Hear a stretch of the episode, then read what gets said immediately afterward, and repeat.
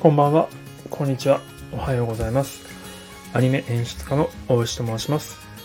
お忙しい中聞いていただきありがとうございます。アニメでみんなをつなげるラジオ、始めてまいりたいと思います。えー今日はですね、2020年の10月24日ですね、24日の土曜日に収録しています。えーでこの配信はですね、まあ、僕がアニメのえ演出として、まあ、いろいろとこう、まあ、どんな風にシナリオを映像化したら最も視聴者視聴者の方に喜んでもらえるかみたいな、まあ、結構表現をどうしたらいいかみたいなことを結構よく考えるんですけれども、まあ、それを活かしてですね毎朝、まあ、フィルムスタディっていうと朝活をやってるんですね。なのでその朝活フィルムスタディの、えー振り返りまとめ配信になります。でまあそもそもじゃあフィルム、えっと、フィルムスタディってどういうものかって申し上げますとまあ、好きなシーン好きな映画のシーンとかアニメのシーンをこう鉛筆とか紙で書き起こしてですね。でそれで、えーと書き起こしながら、まあ、その映画監督とか映像作家がどんなことを考えてその画面にしているのかっていうことを深掘っていく、えー朝活になります。で、まあ、もしこれやるとあのなんでしょうそのクリエイターとか映画監督になった気持ちであの映像を見ることができるというか、まあ、ちょっとそういったクリエイター視点の見方ができるような、まあ、新しい視点の獲得ですねができるんじゃないかなと思ってやっております。で今日やった作品は「えー君の名は」そして「天気の子」ですね、えー新海誠監督です、えーの作品です。めちゃくちゃ売れたやつですね。でまあ天気の子の部分がかなり少ないんですけれどもうんとフィルムスタディにした画像はですね、プロフィール欄とか概要欄の方にあのリンクがありますので、そちらの方の Google フォトのリンクからあの切り出した画像と、あと僕が描いたフィルムスタディの実際の画像が、あの描いた画像がですね、あります。もしよければそちらをご覧になっていただいて、この放送の放送中か放送後にあの見ていただけると、よりなんか実感こもって見れるかなと思います。で、えー、と今日のですねテーマは、まあ、その作品2作品取り上げたんですけども、まあ、その部分で、えー予告の映像から鏡に映ったキャラクター鏡に映り込んだキャラクターと、えーそして、えーまあ、キャラクターの対称性を描いた時の、えー、と描き方の効果的な方法っていうところをちょっとピックアップさせてもらいました、まあ、これがどういうものかっていうとあのこれまでのフィルムスタディでも何度かえ、時をかける少女とか、あと実写だと大人の喧嘩ですとかで、え鏡を使った演出っていうのでちょっと取り上げたんですけれども、まあ、そこからちょっとつながっていることなんですが、えーっと、キャラクターの心情とかを語るときに、えーどうしてもそのキャラクターがですね、表向きはなかなか言えないことがあるとか、本心を隠してる時とか、っていうことを、えー本人の正面の顔を映さずにカメラで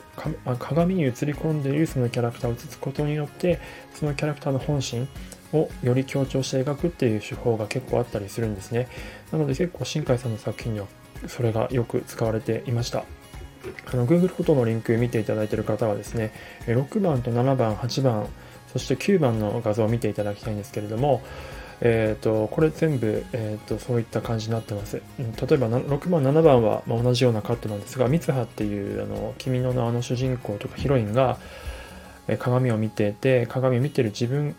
鏡に映り込んでいる方の三葉が、えー涙を流してるっていうことなんですけれどもこれは自分自身が涙を流していることに驚いているカットだと思うんですがやっぱりこれは三葉自身を映すよりもその三葉が三葉のその自分の映ってる鏡を見ることによってハッとさせられるっていう効果でよりその見てる観客にとってもあそんな風に思ってたんだっていうふうなことをハッとさせられる。三葉以上にまあ観客もハッとするような効果を出すために鏡を使ってるというふうな感じですね。でそのまた、えっと、8番の方のえー、とこの主人公の方の男の子の方なんですけどもこれもですね鏡に映り込んでる自分を見てるんですが、うん、とこれもですねすごくいい感じにレイアウトされてまして、まあ、多分ちょっと記憶が曖昧なんですけども、まあ、この結構大きな事件の真相にたどり着いたというか感づいた感じのシーンで確か。なので、えっ、とすごくこう鏡に映っている背景の図書館だと思うんですけどその棚のパース線とかもですね全てこう主人公のその映り込んでいる顔に向かってこう、一点集中しているような一点投資図法を使ったレイアウトになっているんです。で、下の方から出てるあのライティングも、ライティングのそのふわっとしたあの周りの円の形ですね、の、えー、と角度も顔に向かってるんですよ。なので全てがこう鏡に向かって、鏡に映ったキャラクターに対して映ってる。そこにあの観客の視線と気持ちを集中させるためにっていうことで、えー、描いてるレイアウトになってるいまして、でかつ、まあ、そこで気づいたそのキャラクターの本人の表情のハッとしてる感じがこの鏡に映ってることによってさらにま強調してるというような感じですね。まあ、新海さんの作品は写真レイアウトとかが結構多いので写真を元にしたレイアウトが結構多いのでかなり自然な感じのものが多いんですがこういった一点投資図のかなりデザインされたレイアウトって珍しいんですね。なので、すごくそういった意味で違和感があるカットになってるんですよ。カットシーンで見ると。なので、違和感があるからこそ、観客が集中しやすくなってるっていうので、その集中集中しやすくなっているカットで、この鏡のカットを使うことによって、このカットが特殊なシーンだっていうようなことが、えー、と出てますね。で、あとはま9番の、えーと、天気の子の方も同様ですね。えっ、ー、と、このヒロインの子が、本当は結構悲しいような感じの気持ちだと思うんですけどもそれを本人の顔を映さずに窓ガラスに映っている彼女の横顔を映すことによってそれを強調しているそしてかつ外が、まあ、天気が雨なのでその雨によって彼女の心情を代わりに語っているというような効果も出ているというような感じです。まあ、これを見るとですね、やっぱり新海さん結構そういった二面性とか、うんと本心では語れないえーとまあ、不器用な人たちっていうのがすごく好きなんだろうなというふうに感じましたね。これ多分新海さんの特徴なんじゃないかなと思いました。まあ、予告だからこういう映像がピックアップされてるのかもしれませんが、うん、なるほどっていう感じですね。他の琴の葉の庭とかそういうのもちょっと見てみたいなと思いましたね、これを見て。で、もう一つは、えっ、ー、と、鏡の話ではなくて、えっ、ー、と、キャラクターの対称性を描く時の工夫って話なんですけども、まあ、ちょっと短くいくと1番と2番の、えーと、君の名はの体が入れ替わった時の絵なんですけれどもこれどちらもですね同じようなアングルで同じようなサイズ感で描いてるんですね。男の子の方も三葉の方も。これはやっぱりですね違うアングルとか差をつけて描いてしまうとシンクロしてる感じとか、えー、と対称性っていうのをちょっと書いてしまうのでなのでやっぱり似たアングルとか逆にまあ完全にこう左右反転したようなレイアウトにすることによって対称性とかなんかこ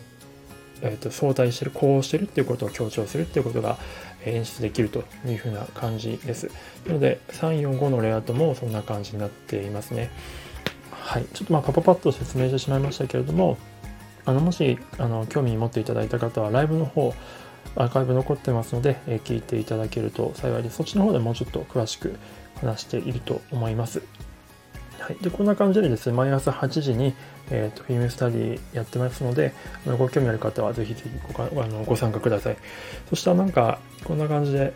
えーと、この映画やってほしいとか、このシーンやってほしいっていうリクエストがあれば、あのレターの方お待ちしてますので、えー、よろしくお願いいたします。